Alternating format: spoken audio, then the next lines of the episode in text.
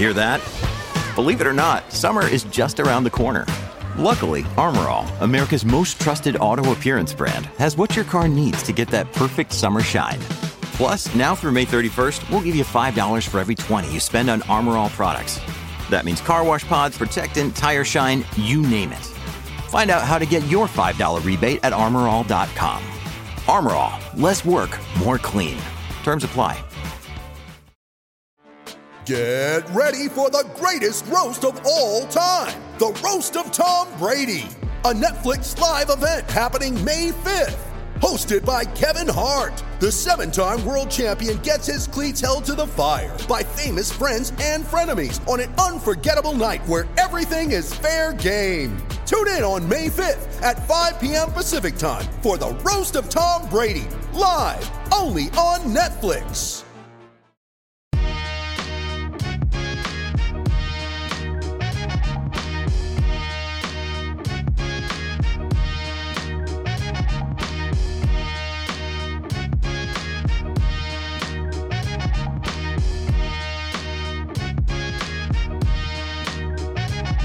Benvenuti a una nuova puntata di Lauda. Oggi eh, che stiamo registrando è il 22 agosto. Domani, Alfredo, grande appuntamento perché ci sarà eh, l'esordio in Italia di Oppenheimer che eh, mi ha fatto pensare, tra l'altro, se Nolan eh, si mette di fare un film sulla Formula 1, quale personaggio andrebbe a, ad analizzare come ha fatto con Oppenheimer non so, mi è venuto in mente Bernie Eccleston, non so se è un'idea migliore. Sì, è abbastanza interessante.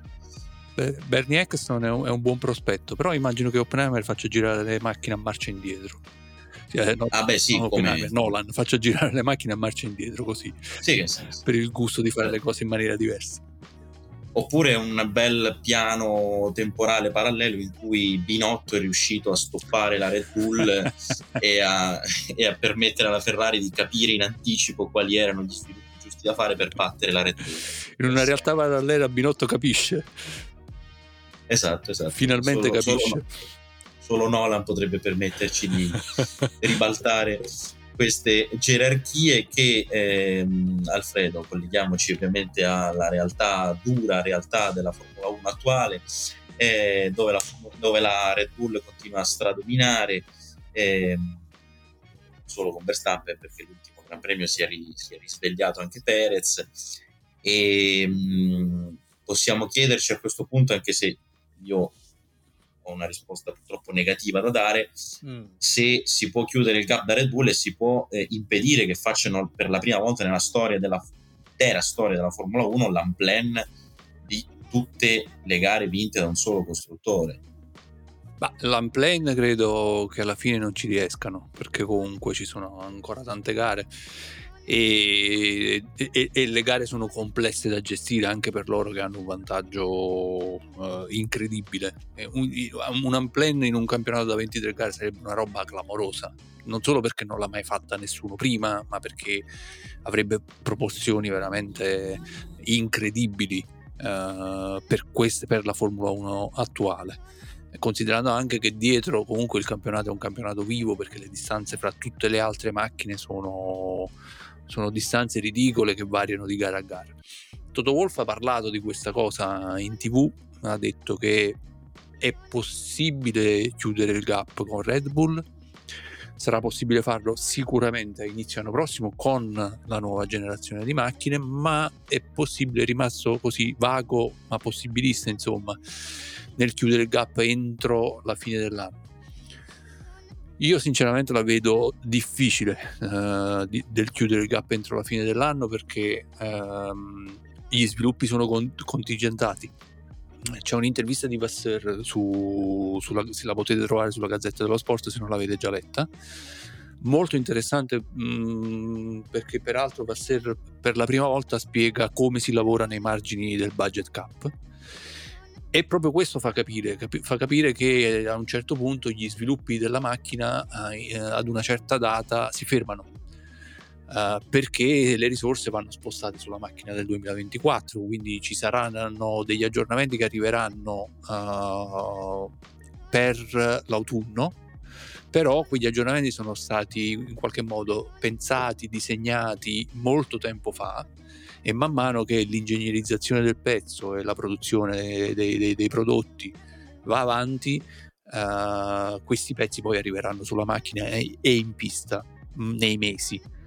Uh, però essenzialmente il disegno della macchina uh, si ferma, quindi lavorare nei, nei limiti del, del, budget cap uh, è complicato perché tu non puoi raddoppiare le, le, risorse sul progetto attuale e sul progetto Venturo, devi per forza spostarle e quindi questo rende difficile recuperare, recu- recuperare il gap. Tu hai qualcosa in più da dire su questo? Io eh, quello che ho da dire eh, può suonare anche, non dico complottista, ma eh, è un'impressione che posso avere, tra l'altro posso anche legittimamente avere, perché non sto dicendo assolutamente che la Red Bull stia varando, quello che voglio dire è che probabilmente la Red Bull, avendo sforato il budget cap anche eh, è stato provato eh, nelle scorse stagioni, probabilmente non stia neanche mostrando tutto il suo potenziale in questo momento. Ci sono dei momenti delle, delle gare in cui la superiorità di Verstappen è un qualcosa di, di, di abnorme, di, di, completamente insostenibile per, per, qualsiasi altro pilota. Ehm, quando vuole fare il giro veloce che gli scappa un tempo che all'improvviso abbassa di un secondo e mezzo, due secondi il giro più veloce precedente eh, che, che, quasi si arrabbiano gli ingegneri no? che si affrettano a dirgli no basta fermati ehm, ora io non, non, voglio dire che loro stiano cercando di sabotare Perez non, non, voglio dire questo però per quanto mi riguarda il gap che ha la Red Bull con gli altri forse è ancora più ampio di quello che, che sembra e questo spaventa tutti almeno fino al 2025 eh, visto che poi il 2026 sarà ehm, c'è un'intervista oggi di Zach Brown, del patrono della McLaren, che dice che sarà comunque un grande reset per tutti il 2026 e che Red Bull dovrà stare attenta perché non ha mai costruito prima un motore.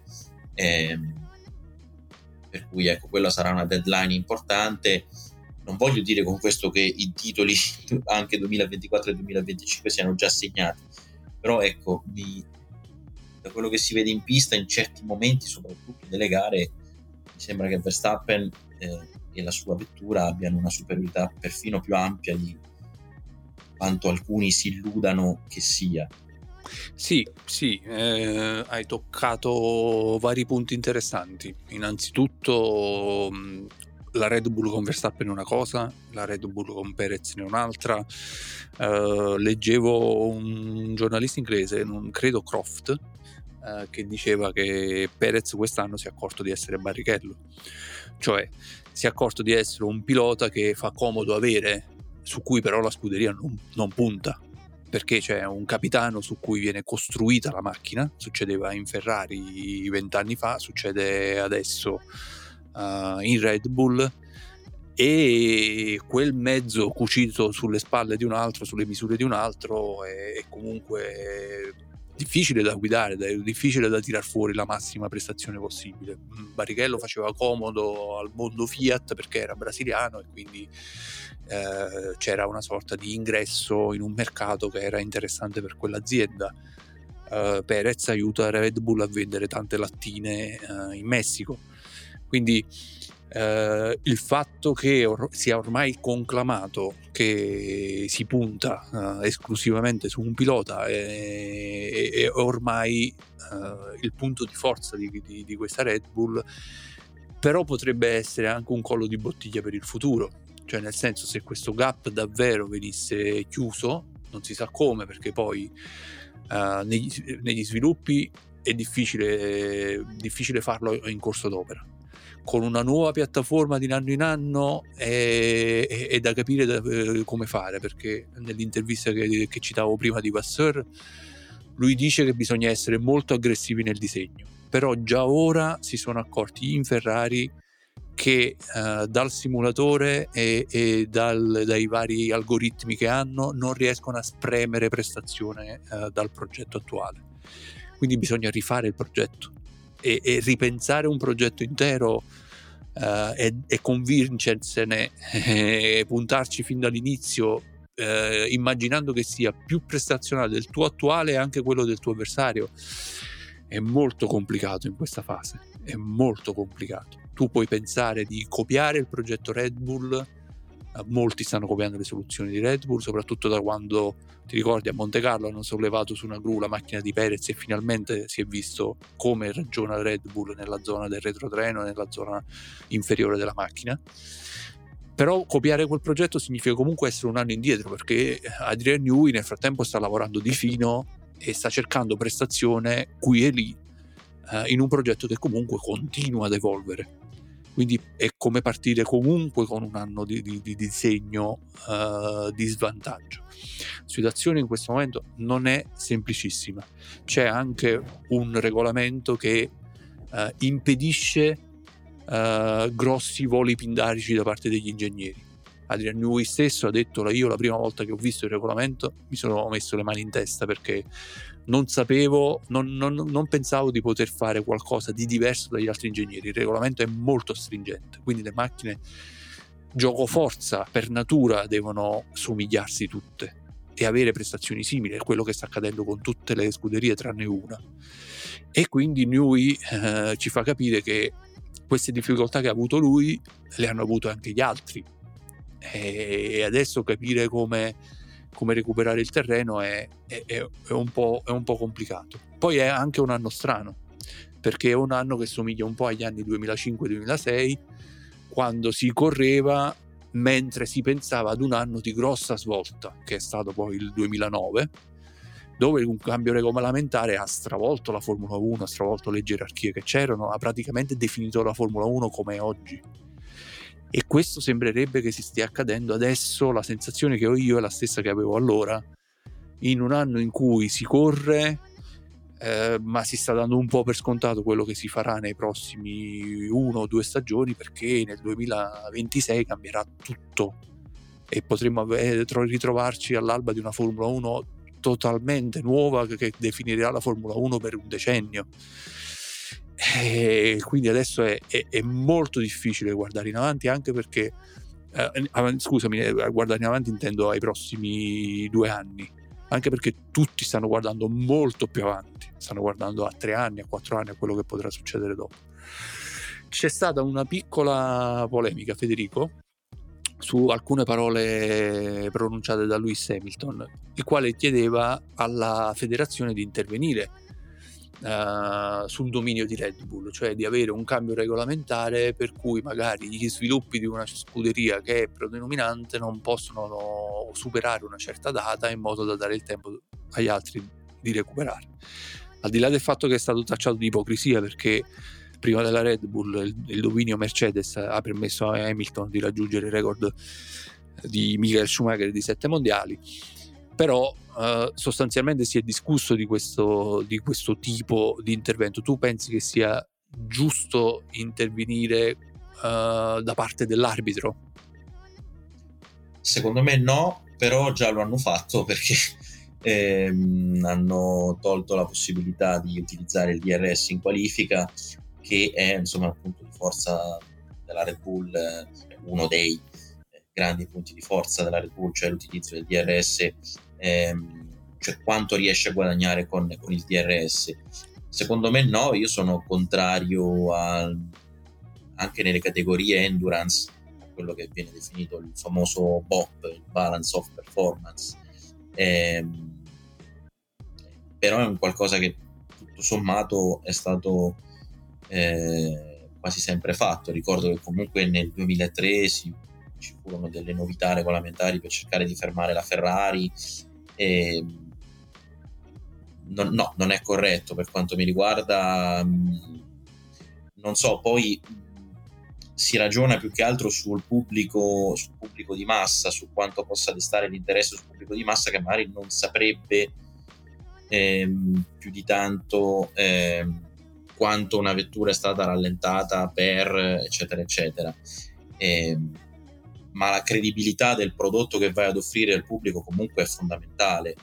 E fare norme ad personam ehm, per bloccare un certo sviluppo fa perdere proprio credibilità al prodotto. Se poi eh, gli americani ragionano che è più conveniente invece a livello commerciale, eh, faranno così. Eh, non so, il problema è proprio quello, è un approccio differente al, al motorsport, perché un, una volta mh, mm, quando si doveva recuperare un gap si investiva, ora non si può più fare perché gli investimenti sono bloccati da un tetto. Si investiva in, uh, nuovi, in ricerca e sviluppo, prendendo ingegneri, cercando nuove, nuove strategie. Uh, si cambiavano fornitori, si prendevano altri motori, uh, si, si, si, si, studiavano delle novità nei, nei cavilli, del, del, nelle aree grigie del regolamento, cercando di tirar fuori prestazioni lì dove non si poteva o non si pensava di poter tirare fuori. Cioè la Formula 1 era uh, qualcosa di molto cerebrale come tipo di sport, molto governato dai numeri uh, e questa prospettiva sta venendo meno, cioè quando si dice, di solito si dovrebbe dire Uh, lo si diceva all'epoca per la Ferrari, lo si dovrebbe dire adesso per la Red Bull, non è che sono stati particolarmente bravi loro o comunque hanno trovato chissà cosa per giustificare quella prestazione, chissà cosa nascondono sotto il cofano. Piuttosto bisognerebbe dire cosa non abbiamo fatto noi, tutti gli altri, scuderie, meccanici, ingegneri, piloti, per colmare quel gap. Perché comunque quel gap esiste e in Formula 1 quando esiste un gap così di solito si cerca di fare di tutto per andare a chiuderlo, non di cambiare le regole. Quindi è proprio un modo di vedere il motorsport in maniera diversa. Purtroppo la Formula 1 sta andando in quella direzione perché in questo momento, secondo me, c'è una federazione internazionale debolissima eh, e, e, c'è un organizzatore del, del, mondiale in Liberty Media, in questa azienda eh, americana, che eh, vede le cose in un certo modo e i costruttori tendono a, a, spalleggiare Liberty Media perché stanno vedendo i loro vantaggi, gli introiti sono aumentati perché sono aumentati, è aumentato lo share televisivo, sono aumentati eh, i budget da parte degli inserzionisti, eh, c'è molto più interesse da parte del pubblico, le piste sono quasi sempre piene nei weekend. Quindi stanno vedendo il loro tornaconto nell'avere una Formula 1 nella quale non c'è più distanza tra le auto, nella quale in un futuro, se togliamo il dominio della Red Bull, potremmo avere un vincitore diverso per ogni Gran Premio e quindi un'impredicibilità del vincitore del mondiale fino all'ultima gara, cosa che nel 2021 ha fatto esplodere la Formula 1. Uh, eh, a livello di attenzione mediatica. Quest'anno Verstappen sta vincendo tutte le gare, i, lo share televisivo delle TV americane è crollato. E questo che Liberty Media non vuole e quindi si tentano tutte le strade, si toglie il DRS in qualifica perché è qualcosa che si può fare subito, ma anche nel, nelle intenzioni. Uh, come dire, si è aperto il dibattito perché Alpine avrebbe un motore che è un 20-30 cavalli meno potente di, di, di tutti gli altri motori. Cosa facciamo per aiutare Alpine? Questa è una domanda che in Formula 1 anni fa non sarebbe esistita. Nessuno si sarebbe posto il problema cioè Alpine avrebbe investito, avrebbe trovato il modo negli anni di recuperare quel gap, era un suo problema. Adesso invece è diventato un problema di tutti, perché le macchine devono essere tutte uguali.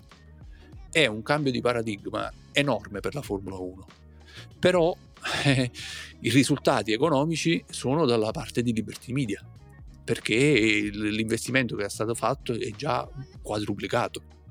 Quindi questo secondo me è, è, è il, il, nucleo di quello che poi vedremo in Formula 1 da qui a, ai prossimi anni. Tutto quello che verrà deciso avrà dietro questo pensiero. Ti ho chiesto di. Ti ho parlato di Hamilton prima della sua dichiarazione, Federico. Ti volevo chiedere, io l'ho visto piuttosto nervoso. Uh, Hamilton, non tanto in pista perché sta guidando benissimo, ma proprio, proprio bene, davanti, davanti ai microfoni. E, ehm, è stato lodato a un certo punto da, da, Toto Wolf perché il merito di questo cambio di filosofia nella macchina Mercedes che ha, ha, ha rinunciato alla filosofia eh, zero pance è dovuto dall'insistenza di Hamilton che ha parlato per ore con, con gli ingegneri, quindi gli è, gli è, stato dato merito. Poi però quando la macchina in pista con gli ultimi sviluppi non ha funzionato tanto bene quanto si aspettavano, Hamilton ha cominciato a lamentarsi molto via radio al punto da costringere Toto Wolf a zittirlo a un certo punto. Gli ha detto: Sappiamo che la macchina non va bene, pensa a guidare. che è una direzione piuttosto forte. Così come James, James Allison, il, il, nuovo direttore tecnico, ha de, in un certo modo smentito Hamilton quando Hamilton chiedeva, forse rinforzato dal buon feedback che aveva avuto da Toto Wolff, chiedeva agli ingegneri di fare ancora di più, ad esempio pensando di cambiare la posizione di guida. Uh, Mercedes quest'anno ha una posizione di guida un po' più avanzata e Hamilton dice che per questo motivo lui non riesce a sentire il retrotreno come vorrebbe. Uh, Ellison sostanzialmente gli ha detto di no, gli ha detto che non è quella la causa dei problemi che lui sta, sta percependo e quindi la smettesse di chiedere cambiamenti in quel senso. Uh, ha tirato per la giacchetta la, la FIA e è arrivata la pronta risposta del, del presidente del, della FIA che gli ha, gli, lo, ha rimesso a posto. È un Hamilton nervoso, non, non, non, son, non, riesco a capire perché, perché alla fine poi le cose in pista non vanno malissimo. Secondo te è un po' l'età che avanza che comincia a, a dargli fastidio, cioè sente di avere pochi mondiali a disposizione? Cioè ti chiedo, secondo te lui ha più paura in questo momento di non vincere l'ottavo, di non avere un'altra occasione? Oppure ha paura addirittura che Verstappen prolunghi il suo dominio e raggiunga i suoi sette? No, guarda, è, è, è così. È, sicuramente io credo che voglia vincere almeno un altro titolo prima di ritirarsi. E, diciamo, per ritirarsi in pace con se stesso dopo quello che è successo due anni fa. Insomma e, ehm, il nervosismo di Hamilton, ad esempio, lo vedo in MotoGP Markets, più o meno la stessa cosa. Si accorge che il, il suo mezzo non è competitivo per vincere ed è sempre molto nervoso nelle, nelle sue manifestazioni. E io non so se Verstappen arriverà a sette titoli mondiali perché più volte ha detto che non gli interessa più tanto fare i record. Di recente ha dichiarato eh, che se facesse un paio di stagioni a centrogruppo si ritirerebbe perché non ha interesse a correre al centrogruppo. Ha detto sarebbe comunque difficile che un team come il nostro eh, a centrogruppo, però insomma non, Verstappen pur essendo giovanissimo perché a 26 anni potrebbe correre altri, so, altri 15 anni almeno, eh, questi 15 anni potrebbe vincere 10 titoli mondiali. Eh, però non mi sembra uno molto settato sul voler per forza battere i record di Hamilton e di Schumacher. Hamilton, per quanto mi riguarda, è ovvio che, eh, soprattutto dopo come è finita due anni fa, non sia ancora in pace con se stesso con questo, con questo ultimo mondiale. E, mm, per cui si aspetta quantomeno di crescere mm, non so neanche se ha voglia di aspettare fino al 2026 perché nel 2026 Hamilton avrà 41 anni. Quindi eh, bisognerà vedere anche quanto sarà competitivo e quanto si investirà su di lui visto che da dietro arrivano comunque Norris eh, io ci metto anche Piastri che è un altro pilota che potrebbe veramente arrivare su quel livello lì. Per cui sì per cui per me è questo insomma il suo problema principale sì, eh, purtroppo Hamilton è, è, vincolato alla Mercedes, al di là da, da un contratto che, che, rinnoverà a breve, ma um, proprio dal fatto che non c'è una scuderia in questo momento che gli può dare più chance di recuperare il gap uh, con la Red Bull. Il Red Bull non può andarci ovviamente perché Verstappen non lo per- permetterebbe mai, mm, non conviene a nessuno che vada lì. Uh, quindi alla fine non ci andrà e, e, e Mercedes è l'unica scuderia che ha le, le, le, chance maggiori di recuperare perché ha strutture, ha intelligenza, ha, ha tutto per poter competere, per poter, per poter, recuperare quel gap. Il problema è che quel gap è davvero grande per poterlo recuperare in due anni. E questo mondiale ormai è già andato sul mondiale dell'anno prossimo è, è, da vedere, però con piattaforme, ti ripeto, così simili e andare a togliere 8 decimi a giro mh, mm, la vedo difficile.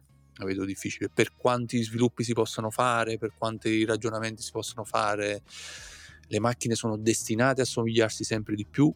Il progetto di Red Bull è quello vincente, dove meccanica e aerodinamica lavorano insieme Uh, Newey ha capito prima degli altri che um, avere il fondo che lavora bene uh, uh, al massimo delle possibilità, cioè mh, tenendolo il più possibile parallelo e alla stessa altezza dall'asfalto per tutta la lunghezza del fondo, in tutte le condizioni, in rettilineo, in frenata, nelle curve veloci, in quelle lente è quello che crea una prestazione enorme dalla macchina. Quindi per poter permettere di avere quell'equilibrio in ogni condizione, bisogna che tutto sia pensato uh, per ottenere quel risultato. Quindi l'aerodinamica deve essere disegnata in un certo modo, le sospensioni devono essere disegnate in un, in un certo modo. Uh, uno dei tecnici della Red Bull ha, ha, detto che anche i freni sono stati pensati in un certo modo, cioè per garantire che il fondo lavori sempre in maniera ottimale in tutte le condizioni. Quindi secondo me il limite di prestazione è quello di Red Bull, c'è poco, pochissimo altro uh, da cavare fuori. Uh, Aston Martin ha fatto un, un certo tipo di sviluppo e ha peggiorato la propria prestazione, o quantomeno è rimasta ferma rispetto alla propria prestazione se non ha portato lo sviluppo proprio in una direzione sbagliata, perché ha cercato di recuperare, eh, di, di recuperare il gap in qualche modo, perché voleva vincere subito, giustamente. Anche Mercedes, gli ultimi sviluppi eh, portati in pista un po' alla volta, c'è stato qualcosa che ha funzionato subito, c'è stato qualcos'altro che non ha funzionato per niente. Magari dopo diremo anche qualcosa su, su McLaren.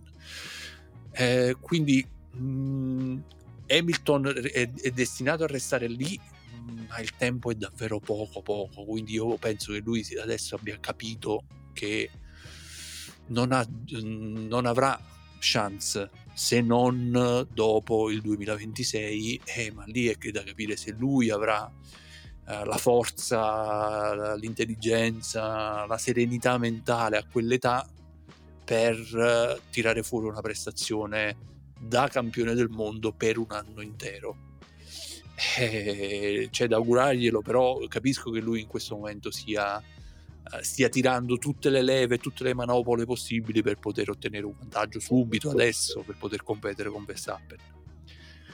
Eh, il suo nervosismo da un certo punto di vista è, è, è comprensibile. Questo è stato anche l'anno in cui si è parlato di Hamilton in Ferrari, un po' a livello di, di Butad, se ti ricordi ne avevamo parlato io e te nella puntata di presentazione al mondiale quando non ne parlava nessuno, però era un po' uno scherzo, avevamo detto scambio Leclerc-Hamilton. Ma però avevamo già capito che, che Leclerc si sarebbe cavolato un bel po' quest'anno. Però un po', quindi... un po', se ne è parlato poi alla fine. E c'è un, sempre nell'intervista di Vasser che conosce bene Hamilton questo, questo, questo, riferimento a questa fantomatica trattativa ad una telefonata da parte di Elkan a, verso, verso Hamilton. Eh, però una cosa che diceva, che diceva um, pur smentendo la trattativa, Uh, lui diceva che comunque piloti del genere, come Hamilton, come Verstappen, galvanizzano un ambiente. Cioè un capitano del genere non ti dà solo la prestazione in pista, è, è, è come se i, gli stessi lavoratori della Formula 1 fossero i primi tifosi, quindi lavorare con, con gente del genere ti inorgoglisce, ti, ti, ti fa dare eh, l'extra miglio in più, uh, quel 5% che avevi in tasca e che, che tiri fuori uh, fai le nottate per il tuo capitano, qualcosa del genere. Anche, anche eh, Chris Horner l'ha detto, uh, Verstappen ha cambiato Red Bull per il pilota che è, perché è un pilota coinvolgente, che, dà, che, che, mette, che mette entusiasmo. Secondo te Leclerc è questo tipo di pilota? Eh, avevamo parlato anche in altre circostanze. Devo dire che al momento non sembra proprio essere quel tipo di pilota, anche perché eh, anche a mezzo stampa ci sono state un bel po' di polemiche in questi ultimi Gran Premi, anche con la stampa spagnola che sta difendendo Sainz spada tratta, come se Sainz avesse portato tre mondiali a Maranello e, e i tifosi Ferrari fossero ingrati nei suoi confronti. Insomma, un po' eccessive anche alcune dichiarazioni che, che stanno sulla stampa, ma al di là di quello che del gossip che c'è sul, sulla stampa sportiva mondiale, eh, Leclerc non è sembrato eh, o non gli è stato dato questo potere perché comunque l'organigramma, diciamo, tra virgolette, del gruppo, eh, quello che potremmo definire calcisticamente lo spogliatoio, non gli ha dato il potere di decidere la macchina come eh, indirizzare lo sviluppo della macchina come avviene in altre, in altre scuderie, oppure lui stesso evidentemente non, è, non ha ancora quantomeno l'indole eh, da, da leader. E per quanto mi riguarda, Leclerc è un grandissimo talento, soprattutto sul giro secco, ma non è ancora vero e proprio capitano, nonostante eh, Vasseur eh, qualche settimana fa avesse chiarito un po' quello che più o meno tutti in realtà avevamo capito dalla pista, cioè che eh, in realtà Leclerc rispetto a Sainz è più forte, ha più potenziale, ogni tanto commette degli errori perché fa overdriving, ha detto Vasseur, mentre Sainz tende a non esagerare, quindi a volte sembra più costante e anche più forte. In qualche modo la Ferrari, forse anche attraverso queste parole, gli ha dato eh, la, la, possibilità di sentirsi appunto la prima guida, è come se Vasseur abbia voluto un attimo chiarire eh, le gerarchie. Eh, resta il fatto che eh, non so, eh, non dà l'impressione, almeno anche dalle dichiarazioni degli altri, di essere ancora un vero e proprio leader, uno di quelli che ti cambia la strategia durante la gara, che ti decide tutto. Eh, e ne abbiamo visti di questi piloti, quindi si può fare il confronto con questi e ancora secondo me non è su quel livello lì, per quanto ne abbia il talento e ne abbia anche tutto sommato il carisma per potersi imporre in un certo modo. Sì, io sinceramente il giudizio su Leclerc eh, vorrei sospenderlo, nel senso, fino ad ora eh, queste caratteristiche di leadership, di trascinatore, mh, mm, io non gliel'ho viste, sto pensando all'inizio dell'anno scorso quando vinceva Gran Premi, sì, ti galvanizzava per la vittoria in sé, ma non sembrava il pilota che poteva poi, eh, come dire, mh, mm, motivarti oltre quando le cose poi hanno cominciato ad andare male, un po' si è spento anche lui da un certo punto di vista, si è lasciato trascinare da questo uh, malumore uh, generalizzato che poi si è sviluppato all'interno di Ferrari, dopo, soprattutto dopo l'estate. Um, però c'è da dire pure che ad un capitano bisogna dare il, il cavallo, nel senso che eh, ci, vuole, ci, vuole, tutto, ci vuole, ci vuole il pilota, ci vogliono ci vogliono gli ingegneri, ci vogliono meccanici che ti fanno un, un pit stop regolarmente sui due secondi e non sbagliano mai, ci vuole la macchina, ci vuole la macchina. E quando hai tutto, allora in, in quel momento il, il, il, il pilota può farti la differenza, può farti la differenza in pista, può farti la differenza fuori dalla pista. E io purtroppo faccio sempre lo stesso esempio, ma è un esempio clamoroso. Uh, Michael Schumacher ha, ha cambiato la Ferrari dal, dal, giorno alla notte, ma non lo ha fatto da solo. Uh, non sarebbero riusciti Todd e Brown a vincere un mondiale in Ferrari senza Schumacher, probabilmente. Forse ne avrebbero vinto uno, così per sbaglio. Ma non sarebbe riuscito neanche Schumacher a vincere senza Brown e Todd, uh, senza Montezemolo. Quindi e, e, e, la Formula 1 continua a, a dimostrarci ogni giorno uh, che è essenzialmente resta uno sport di squadra. Se devo fare un parallelo con, con, un altro sport in questo momento, mi viene in mente quello che sta succedendo a Miami con, con Messi. Eh, Messi è un campione eccezionale che nonostante la sua età riesce a tirar fuori una prestazione individuale incredibile però Messi non può vincere le partite da solo. Non si può giustificare il fatto che Miami non avesse vinto una partita, 11 partite prima di Messi, per 11 partite senza vittorie e dopo Messi 7 vittorie su 7. Cioè l'ingresso di quel giocatore nello spogliatoio ha costretto gli altri ad alzare la, l'asticella e a dare di più. E la Formula 1 funziona esattamente come il calcio, è uno sport di squadra è uno sport di squadra dove la differenza tra vincere e perdere un mondiale la fa un decimo di secondo. Quindi bisogna arrivarci a quel decimo, bisogna arrivarci tutti insieme. Quindi Leclerc dovremmo giudicarlo quando avrà l'opportunità. La, la prima por- opportunità forse l'ha persa già, perché non per colpa sua ovviamente, però quando si è trovato con una macchina vincente e durante l'anno le cose sono andate male, mh, mm, non c'è stato quello spunto uh, di dire so- sovvertiamo le cose, lavoriamo di più, non, non, non c'è stato quel passo in avanti, cioè è arrivata la risacca e si è fatto travolgere insieme agli altri. Vediamo, vediamo, vediamo cosa succede, uh, cosa succede più avanti. Leclerc pensare... non... Sì, no, volevo dire, mi fa pensare che in passato si diceva ad esempio di Prost che fosse un grandissimo politico. Eh, ecco, Leclerc mi dà l'idea di essere un grande pilota, ma non un politico. Eh, è come se la stessa cosa si dice anche di Vettel sia in Red Bull, ma che poi anche prima anche in Toro Rosso e che poi anche in Ferrari, cioè uno molto bravo a portare tutto il box, tutto l'ambiente dalla sua parte. Eh, questa cosa soprattutto l'anno scorso non l'abbiamo vista perché è stato anche un po' poco tutelato Leclerc. Eh, forse è questo che non, ha proprio questa indole da politico smaliziato che in qualche modo eh, riesce a manipolare anche il, c'è niente di male perché la Formula 1 è uno sport spietato, forse più spietato di tutti, dove qualsiasi cosa è lecita e sembra così.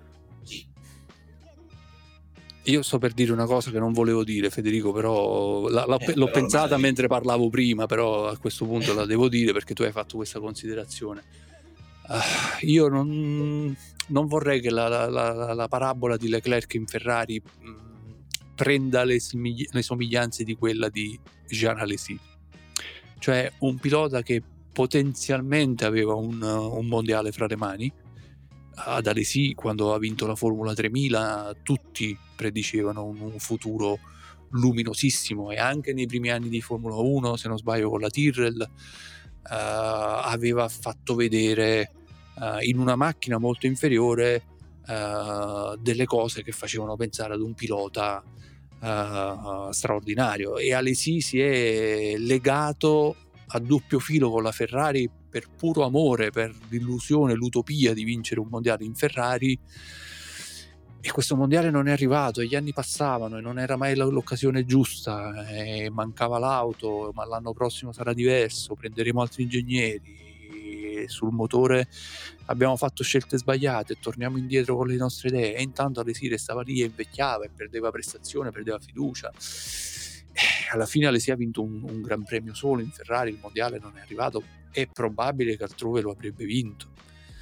Eh, io non vorrei che Leclerc per troppo amore si legasse a doppio filo alla Ferrari e non vedesse le altre opportunità io quando guardo Leclerc penso al campanello d'allarme lanciato, suonato da, da, Vettel già due anni fa, quando gli, gli dedicò il casco, gli scrisse sopra, hai un talento enorme, non buttarlo via. E forse Vettel intendeva quello, cioè se vedi che in Ferrari non si riesce a vincere, non è colpa tua, vattene. E io ho tanto, tanto, tanta paura che Leclerc ah, finisca in una strettoia uh, della carriera, perché un mondiale se lo merita. Per come, per come guida, un mondi- almeno un mondiale Leclerc se lo merita in questa generazione di piloti. Senti, parlando ancora di Amarcord, eh, ti porto ad un ricordo spiacevole perché c'è stata un'intervista in un podcast da parte di Fernando Alonso intervista bellissima, se non siete riusciti a sentirla fino adesso recuperatela, è su YouTube, il podcast si chiama High Performance ed è un'intervista bellissima dove ad Alonso fanno domande difficilissime, molto complicate. Ad un certo punto si vede che Alonso si accorge di essere in trappola, cioè realizza che lui ha sbagliato a dire di sì a quell'intervista. Eh, e cerca in qualche modo di chiudersi a riccio, di, di dare risposte vaghe, ma poi alla fine si apre si apre e fa un'intervista che è meravigliosa, è una roba stupenda, parla della vita del pilota, di quello che passa per la testa del pilota, parla del suo passato, della sua infanzia, parla anche de, del suo futuro, è una roba bellissima, da brividi, da, da, assolutamente da, da, non perdere. E Alonso ha parlato dei mondiali in Ferrari, perché quando gli hanno chiesto c'è una cosa, c'è un rimpianto della tua, della tua carriera, Alonso ha fatto una lunga pausa e poi ha detto se potessi tornare indietro mi piacerebbe vincere uno dei due mondiali che non ho vinto in Ferrari, sono stato a qualche giro dalla vittoria e un paio di cose sarebbero cambiate se avessi vinto un mondiale in Ferrari. Tu pensi che la nostra considerazione di Alonso oggi sarebbe diversa se avesse vinto quel mondiale? La nostra mia e tua no, ma quella del... perché io e te lo consideriamo quasi a livello di Schumacher praticamente, nonostante abbia vinto 5 titoli in meno. E quella del, del, della gente penso di sì, perché per quanto mi riguarda eh, nessuno me lo toglie dalla testa, forse Hamilton è stato più genericamente più talentuoso come guida, come istinto di guida, ma Alonso è stato più forte di Hamilton. E ehm, adesso con Verstappen è difficile fare il paragone, però diciamo il miglior pilota dal 2005-2006 più o meno fino al 2020 per quanto mi riguarda è stato Alonso. E, ehm, eh, però sì, è chiaro che se avesse vinto un, almeno un titolo in Ferrari, è chiaro che sì, la sua considerazione pub- pubblica eh, sarebbe cambiata. Eh, se ne sono lette tante su come lui magari abbia gestito eh, la situazione, lui stesso abbia gestito la situazione all'interno del box. Lui era sicuramente molto più capitano eh, quanto sia Leclerc. Eh, I veri rimpianti per quanto mi riguarda, tra l'altro, l'altro giorno poi mi è capitato sotto mano l'algoritmo di YouTube mi ha eh, posto sotto mano l'errore che Alonso fece eh, al sabato di Monte Carlo 2010. L'algoritmo di YouTube fu, ti vuole male. Ti vuole molto male, sì. E fece due errori quell'anno, quell'errore lì e quello poi a, a Spa, sul mezzo bagnato. all'improvviso. e fu una brutta botta e nonostante tutto aveva comunque raddrizzato la stagione fino a quella maledetta ultima gara. E che dire ripeto, ehm, la Formula 1 è spietata anche per questo, perché bisogna sapere intuire anche qual è la, il mezzo vincente eh, di quelli o dei prossimi anni, eh, per cui Alonso ha investito tutto sulla Ferrari in un periodo in cui la Ferrari ha cominciato eh, a scendere, forse proprio perché Briatore aveva avvertito già, ricordo, nel 2013-2014 la eccessiva italianità del, del gruppo eh, l'aveva allontanata troppo dalla, dall'Inghilterra. Non è un caso che comunque sia Ferrari non abbia più fatto praticamente la migliore macchina dopo il 2008 e non può essere un caso questo. No, eh, tornando ad Alonso, mh, mm, tutti gli, gli, rinfacciano delle scelte di carriera infelici. Lascia la, Bene, lascia la, la Renault, uh, vincitrice di due mondiali nel 2005-2006, per andare in McLaren dove succede un putiferio. Trova um, Hamilton che è un debuttante che aveva fatto benissimo nelle, nelle serie inferiori, però chi si aspettava che al primo anno fosse così pronto? Quindi come fai a imputare ad Alonso un errore del genere?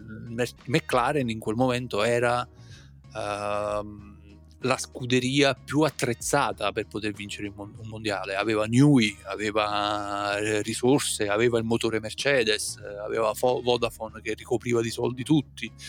Cioè, era una scelta totalmente razionale quella di Alonso. Poi arriva lì e si trova questo, questo pilota sbucato dal nulla che gli dà del filo da torcere con una scuderia inglese che probabilmente parteggia per lui o comunque non sono chiare le gerarchie all'interno della scuderia, lì dove Alonso pensava di, di trovare il tappeto rosso perché portava due mondiali, portava la tabella del numero uno, eh, trova invece una scuderia che è freddina perché i McLaren sono passati tanti e quindi non fa differenza che, che, che, Alonso avesse vinto il mondiale o no, avesse battuto Schumacher nel suo prime o no, con una macchina probabilmente inferiore come era la Renault. eh, lì non Nel importava. 2006 almeno, sì. Sì, sì, sì, lì non importava, perché lì ne erano passati tanti, erano passati Senna, erano passati Prosti, Lauda, erano passati Yant, cioè McLaren e Alonso erano, apri- eh, entravano e uscivano dalla porta. Quindi quella scelta lì, come fai a dire ad Alonso di averla sbagliata? L'anno successivo torna il Renault eh, perché lì non può convivere con Hamilton, do- non dopo quello che succede nel 2008, nel 2007 e torna in una scuderia che sta praticamente in discesa, in caduta libera. Non ha l'opportunità di poter vincere, vincere la macchina, eh, di poter vincere, scusami, il mondiale con quella macchina. Uh, in Ferrari ci arriva relativamente tardi, uh, per quello che ho capito, perché probabilmente c'era un veto di, di Todd su di lui, uh, per una questione legata alla giovinezza di Alonso che aveva pre- preferito avvicinarsi al circuito Renault Briatore Eccleston, a quella cordata di potere lì, piuttosto che mettersi sotto l'ala protettiva di Todd e della Ferrari.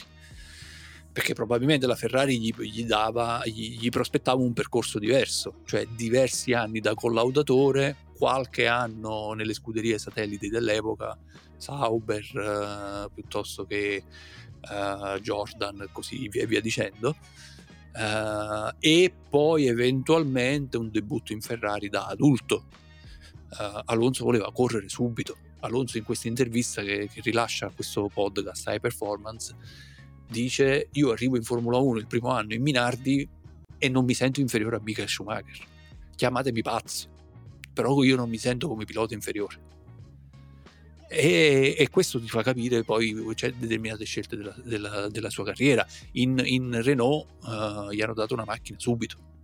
Uh, dopo pochissimo ha fatto un anno in Minardi, un anno da collaudatore in, in Renault, più o meno il terzo o il quarto anno, lui arriva in Formula 1 da pilota titolare della Renault. E quindi è difficile dire dove, dove, ha sbagliato nella sua carriera. Noi probabilmente dovremo, dovremo cambiare noi la nostra considerazione che abbiamo, che abbiamo, di Alonso, dovremo smetterla di contare i titoli, ma dovremmo dare un peso ai titoli. Quei due titoli di Alonso sono pesantissimi.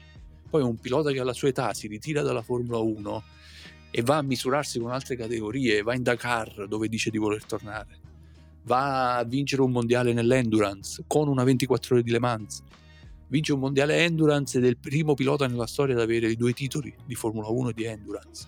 Va in IndyCar e quasi vince la 500 miglia senza fare prove, senza niente, si mette in macchina e guida uh, un, con una macchina che aveva una, dec- una, prestazione più che decente, guida da numero uno, fa vedere una differenza con gli altri piloti che è abissale, abituandosi ad una guida totalmente diversa in ore praticamente di prove, non, non in settimane.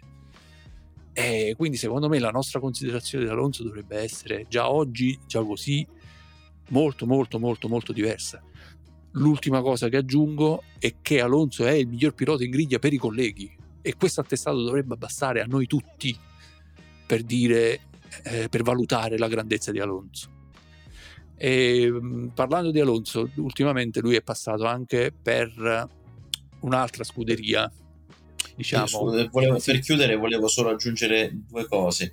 Uh, la prima è che oh, tu hai fatto bene a sottolineare il peso dei titoli di Alonso, ma per quanto mi riguarda addirittura la miglior stagione che ha fatto è stata il 2012 e quella stagione lì veramente è stata una delle migliori di tutti i tempi di un pilota di, di Formula 1 qualsiasi, almeno da quando io seguo la Formula 1 che lottare fino all'ultima gara con quella Ferrari contro la Red Bull facendo delle vittorie clamorose eh, contro macchine superiori, eh, approfittando di tutte le, le, congiunture favorevoli quando c'era la pioggia. Eh, è stata una stagione veramente strepitosa con eh, purtroppo incidenti fatti non per colpa sua che gli hanno tolto un sacco di punti. Era e... Valencia 2012 dove fa i numeri. Sì, ma anche devo dire anche a Sepang dove sul bagnato rimonta, poi appena in testa comincia a macinare giri veloci eh, fa una gara mostruosa veramente. E, e, poi quello che avevi detto tu sulla politica, che, sul fatto che Todd non l'aveva voluto in Ferrari, spiega anche il fatto perché nel 2006 c'erano sia lui che Raikkonen eh, in, tra virgolette, esubero e il posto di Schumacher lo prende Raikkonen. È vero che poi Schumacher stesso aveva indicato in Raikkonen eh, pilota insomma forse addirittura più forte rispetto ad Alonso, però magari c'era anche già mezzo, una mezza X rossa sulla faccia di, di Alonso a, a, Maranello, quindi anche per questo forse arrivato Raikkonen. Sì, eh, stavo voltando pagina prima, eh, come si fa al telegiornale, voltiamo pagina. Eh, ti stavo parlando di uno degli ultimi datori di lavoro di Alonso, ti stavo parlando di Alpine, questa Ferrari francese come loro pretenderebbero di, di, di chiamarsi. A proposito, si possono fare paralleli con, con, Ferrari? In Alpine sta succedendo praticamente di tutto. Mm, tu, eh, in pratica faccio un breve recap, se ne sono andati tutti. Sono stati cacciati il team principal, il direttore tecnico, il direttore sportivo, è stato riazzerato uh, il vertice di Alpine a campionato in corso. E addirittura ci sono voci per cui Alpine potrebbe addirittura ritirare la macchina, vendere la, la macchina, vendere la scuderia, il, la, il, il, il titolo diciamo della scuderia a, ad un investitore e eh, restare in Formula 1 dal 2026 solo come motorista, come Renault faceva già, eh, ha fatto già più volte nel, nel passato. Eh, che sta succedendo in Alpine? Che idea ti sei fatto?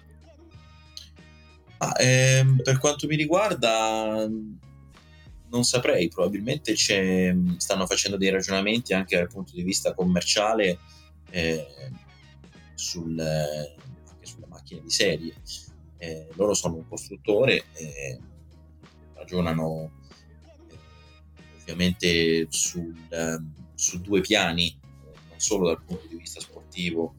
Eh, evidentemente la proprietà eh, ha imposto che ci sia insomma, un certo tipo di risultati, altrimenti eh,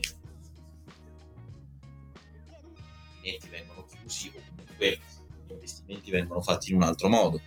E, ehm, evidentemente si aspettavano di più eh, da questa stagione perché comunque adesso sono stati superati anche da McLaren, non hanno fatto il cambio di passo. E, ehm,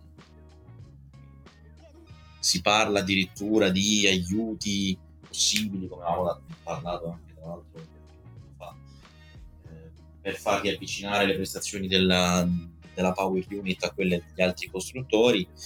E il CEO eh, De Meo aveva parlato già inizio stagione, aveva già proprio a marzo, se non ricordo male, fatto una sorta di ultimatum. Aveva detto qua se le cose non vanno bene eh, non escludo stravolgimenti.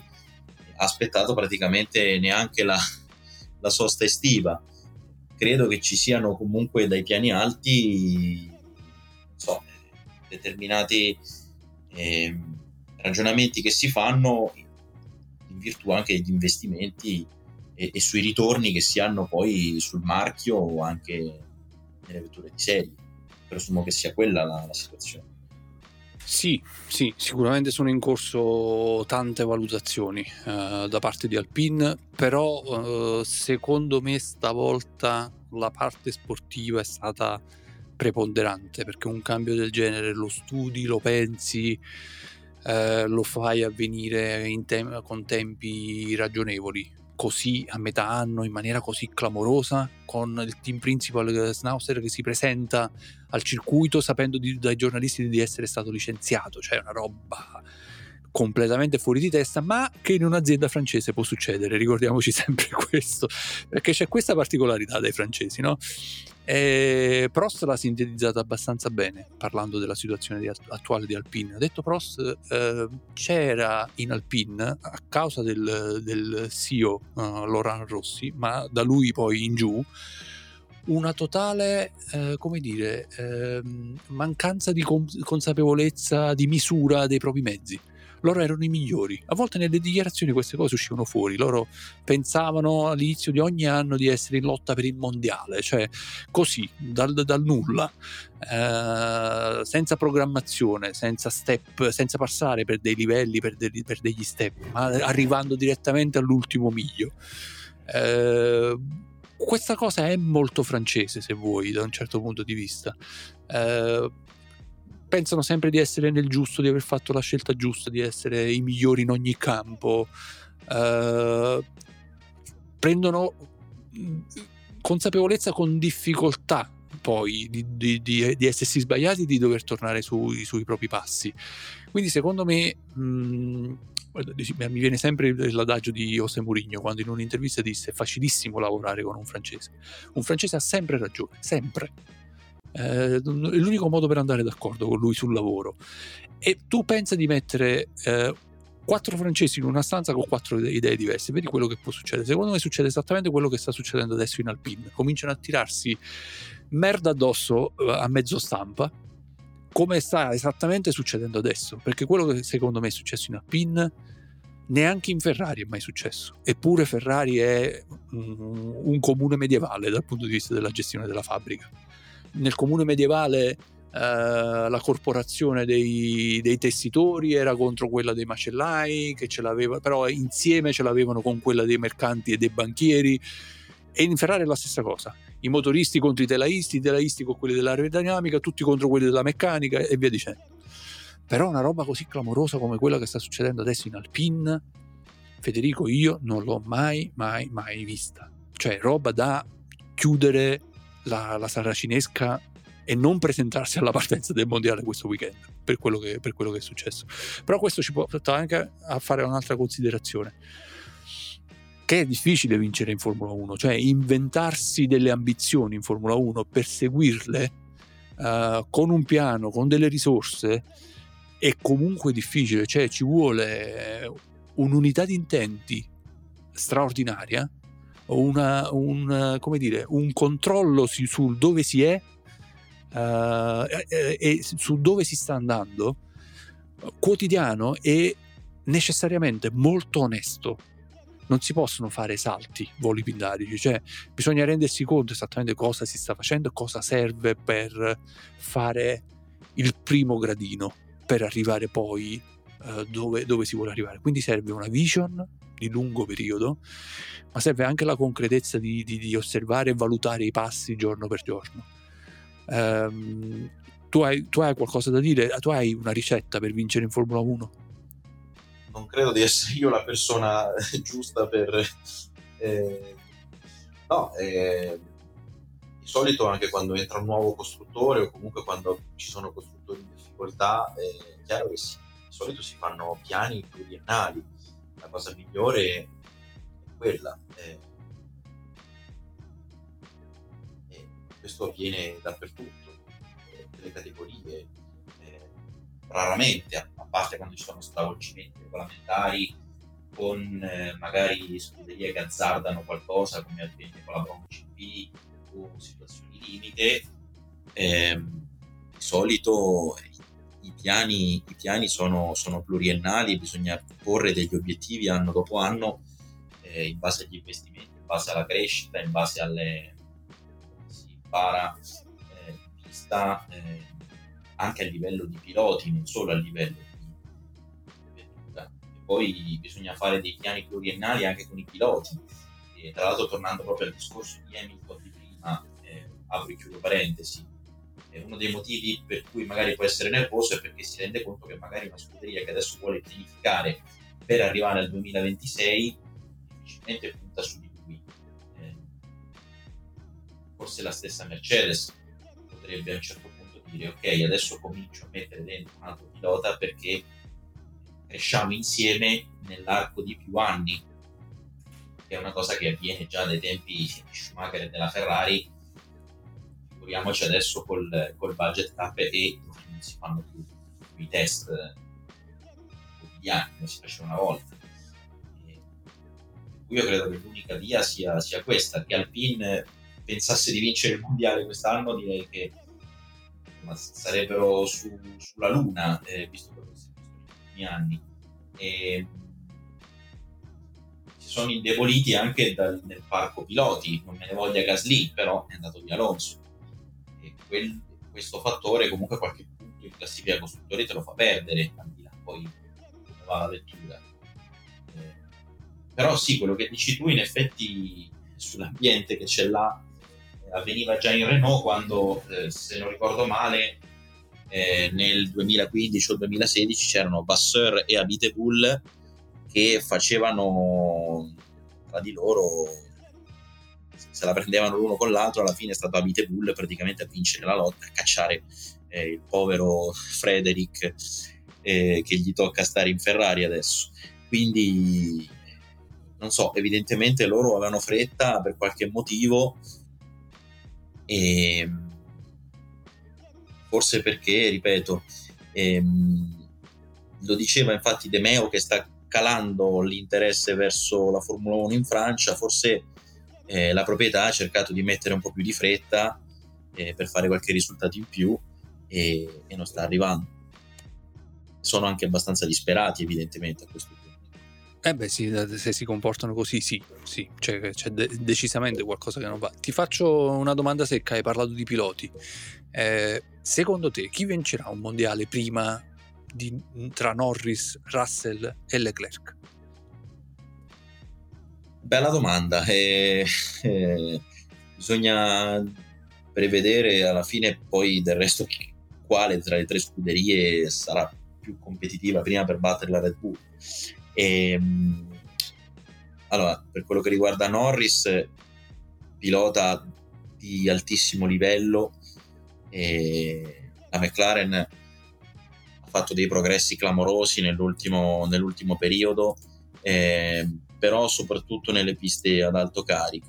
Eh, è difficile per quello che mi riguarda pensare che la McLaren possa vincere un titolo, quindi tenderei ad escluderlo, seppur non so se è il più forte tra i te, ma, ma comunque ah. è, è su quel livello. Eh, io di, rispondo Leclerc semplicemente perché al momento eh, se la Mercedes torna competitiva non lo vince Russell ma lo vince Hamilton il titolo e quindi, e quindi io dico Leclerc. Però ah, guarda, io, mi sa che altri due anni dobbiamo ancora celebrare l'olandese volante eh, però anch'io eh, penso che avremo mi tocca dire, mi tocca dire Leclerc portando sfiga di Marco olandese. bel po' di però dal 26 potrebbe succedere davvero di tutto. Io sono convinto che il Red Bull non andrà oltre il 2026, mi auguro per tutti che non andrà neanche tanto lontano, diciamo, che, che, che, che venga raggiunta prima. Però 2026 potrebbe essere davvero un cambio vocale perché ci sono ancora voci su Verstappen e Molt Marco ha ripetuto ancora una volta che Verstappen non è un tipo di pilota molto interessato ad una carriera lunga in Formula 1 quindi 2027-2028 potrebbe essere il suo ultimo anno. Uh, il Red Bull c'è il grosso punto interrogativo, cosa che tu hai detto prima, sul motore. Hanno chiuso questa partnership con Ford perché in Ford hanno comunque de- del know-how sulla parte elettrica uh, molto avanzato che a Red Bull in questo momento serve perché la parte elettrica nel 2026 cambierà tantissimo. Ehm, non è neanche chiaro il regolamento finale poi alla, de, ancora oggi su, sui, sui, motori del 2026 però il cambiamento sarà grosso. E, e ehm, bisogna anche capire se il Red Bull è interessato a mantenere i livelli di investimento che ha mantenuto fino ad oggi in Formula 1 questo è anche tutto, è anche tutto da vedere. C'è da capire quanto sarà lunga la carriera di Newey che ha 65 anni. Quindi grosso, grosso modo avrà, non lo so, tre anni, quattro anni, quindi arriverà al 2027 anche lui, forse si ritirerà con Verstappen. Già oggi Horner ha detto che non è, Newey non è sempre presente in fabbrica, va con una media di due, forse tre giorni a settimana a seconda dei periodi, però ha anche altri interessi. Eh, quindi ci sono tanti punti interrogativi secondo me uh, per, uh, sulla Red Bull. Quindi i prossimi due anni io dico Verstappen. Dal 2026, secondo me, tra questi tre, Russell ci arriva prima perché io mi fido di più del gruppo di lavoro Mercedes. Uh, Federico, ti faccio l'ultima domanda e chiudiamo. secondo me c'è un ultimo tema che non abbiamo, che non abbiamo toccato ed è il fatto che Verstappen ha raggiunto uh, le 41 vittorie di Ayrton Senna, raggiunto e superato quando gli hanno detto uh, di aver raggiunto questo traguardo, Verstappen non è che mm, ha avuto uh, una grossa uh, impressione. Non c'è stata una, una, grossa impressione suscitata in Verstappen da questo, da questo record. Probabilmente perché Verstappen l'ha raggiunto molto giovane e per il tipo di dominanza che sta avendo, di dominazione che sta avendo, pensa che comunque di vincere molte più vittorie più là. Uh, se ti ricordi, Michael Schumacher aveva pianto quando gli avevano ricordato delle 41 vittorie con le quali eguagliava Senna. Io quello che ti volevo chiedere è perché ancora oggi prendiamo eh, Ayrton Senna come riferimento? Perché non prendiamo Prost che negli stessi anni ha vinto 10 Gran Premi di più, è arrivato a 51 che per l'epoca era, era il record assoluto nella storia della Formula 1? Perché non prendiamo Uh, lo, lo, stesso Schumacher, perché non prendiamo, non lo so, uh, piloti che ci sono stati prima, lo stesso Lauda, che era un pilota da, che era un personaggio da romanzo, che era un pilota con, con un talento, una sensibilità, una grinta fuori dall'ordinario, una, una testa e un cuore incredibile. Perché Senna?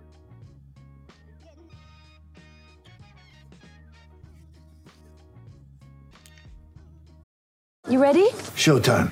On May 3rd, summer starts with The Fall Guy. Let's do it later. Let's drink a spicy margarita. Make some bad decisions. Yes. Audiences are falling in love with the most entertaining film of the year. Fall guy. Fall guy. Fall guy. That's what the poster said. See Ryan Gosling and Emily Blunt in the movie critics say exists to make you happy. Trying to make it out? Nope. Because I don't either. It's not what I'm into right now. What are you into? Talking. Yeah. the Fall Guy. Only in theaters May 3rd. Rated PG-13. When you need mealtime inspiration, it's worth shopping Kroger, where you'll find over 30,000 mouthwatering choices that excite your inner foodie. And no matter what tasty choice you make, you'll enjoy our everyday low prices, plus extra ways to save, like digital coupons worth over $600 each week. You can also save up to $1 off per gallon at the pump with fuel points. More savings and more inspiring flavors make shopping Kroger worth it every time. Kroger, fresh for everyone. Fuel restrictions apply.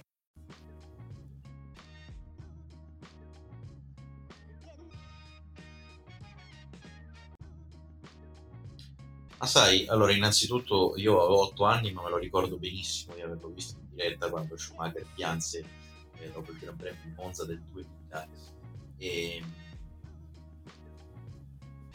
quando appunto raggiunse Senna. Ma sai, Senna eh, è un'icona eh, decisamente mitica perché più di ogni altro forse ha rappresentato eh, l'istinto di guida eh,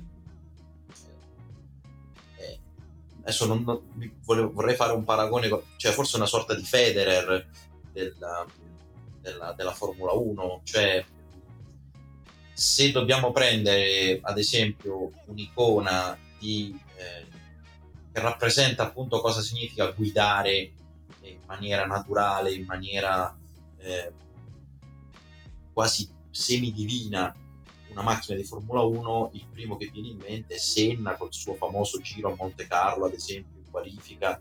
Eh, cioè la, l'istinto puro di guida di Senna sul giro secco è qualcosa veramente di soprannaturale. Eh, per quanto riguarda Verstappen, però, lui non è rimasto molto impressionato, secondo me, tanto perché forse resta più di tanto dei record e lo dimostra col fatto che a volte ha detto interessa fare una carriera lunga, altrimenti potrebbe a vincere lui eh, 8 mondiali o addirittura 10 mondiali. Eh, probabilmente eh, anche perché lui sa benissimo che certi numeri eh, ormai vanno relativizzati perché altrimenti, non so, Fangio che ha vinto 5 mondiali ha vinto però meno di 30 gare se non ricordo male. Per cui eh, allora come facciamo a fare i paragoni? Ehm, però eh, è chiaro che eh, i record di Senna, soprattutto quello delle pole position, eh, destano sempre una certa impressione proprio per la figura eh, anche maledetta, se vogliamo, di, di Senna, che eh, in qualche modo è anche purtroppo per la, per la fine che ha fatto ha assunto una, un'aurea ancora più quasi mistica quindi resta più di più nell'immaginario collettivo rispetto a Prost magari che pure numericamente ha vinto, ha vinto Sì, secondo me la differenza fra Senna e gli altri non è nel talento di guida, che in Senna era straripante, ma anche in altri piloti lo è lo, o lo era, ma la differenza la fa proprio l'uomo, secondo me. Ehm, secondo me l'uomo Senna, eh, noi tutti, che pure lo abbiamo osservato al microscopio per eh, dieci anni eh, di Formula 1, l'uomo non lo abbiamo capito ed è strano perché in qualche modo Senna si è mostrato molto più di quanto hanno fatto gli altri. I piloti non parlano di paura, i piloti non parlano del, dell'idea della morte, uh, i piloti non parlano della propria famiglia, degli affetti, di chi lascerebbero indietro se gli succedesse qualcosa. Senna lo faceva. E questa trasparenza ce, ce lo avvicinava in qualche modo uh, in qualsiasi lingua si esprimesse, perché poi ha rilasciato interviste in, uh, a tutte le televisioni del mondo, aveva qualcosa nello sguardo che era insieme familiare e sconosciuto. Quindi quella, quella sorta di inafferrabilità del carattere di, di Senna, secondo me, ci ha affascinato tutti. Non siamo riusciti a capirlo fino in fondo, non abbiamo avuto tempo noi di capirlo fino in fondo perché la sua parabola sportiva di pilota e di uomo è finita a Imola nel 94 quando aveva 34 anni e, e, e questa inafferrabilità è quasi una, l'inafferrabilità di, uh, di, di, certi personaggi di, di romanzo che, che, fino in fondo noi non riusciamo a comprendere. È l'inafferrabilità di, di certe opere maestose come le tragedie di Shakespeare che noi leggiamo e mettiamo in, uh, in scena da 500 anni e ogni volta un regista o un attore dalla propria interpretazione eh, di quello stesso testo perché ognuno lo fa proprio e sente e vede cose diverse c'è la grandezza di uno come Shakespeare è esattamente lì e io penso che, che, che in Senna funzioni lo stesso meccanismo c'è, un, c'è una nella, in quello che ha fatto e, e, e nel perché lo ha fatto perché poi alla fine Senna non l'ha fatto neanche per soldi perché i da Silva erano in realtà ricchissimi, famiglia di, di latifondisti che ha differenziato poi il rischio investendo nell'industria. Uh, quindi lui poteva starsene comodamente in Brasile se, fosse stato, se fossero stati i soldi il, il, suo motore. Quindi secondo me alla fine uh, è, è, questo che ci affascina in Senna, il fatto che uh, non non, non lo abbiamo capito fino in fondo. E, e, e resterà sempre il riferimento tra uh, chi si misura in Formula 1 con il, con il, suo mito, fra il pilota vero e tutti gli altri. E con questo direi che ci salutiamo. E vediamo, ci vediamo questo Gran Premio domenica. Il Gran Premio di Olanda torna alla Formula 1 e noi andiamo a vedere Oppenheimer, Federico, domani, separatamente, quindi non fate, non fate pettegolezzi. buon gran premio a tutti, buon, buona ripresa della Formula 1 a tutti. Ciao!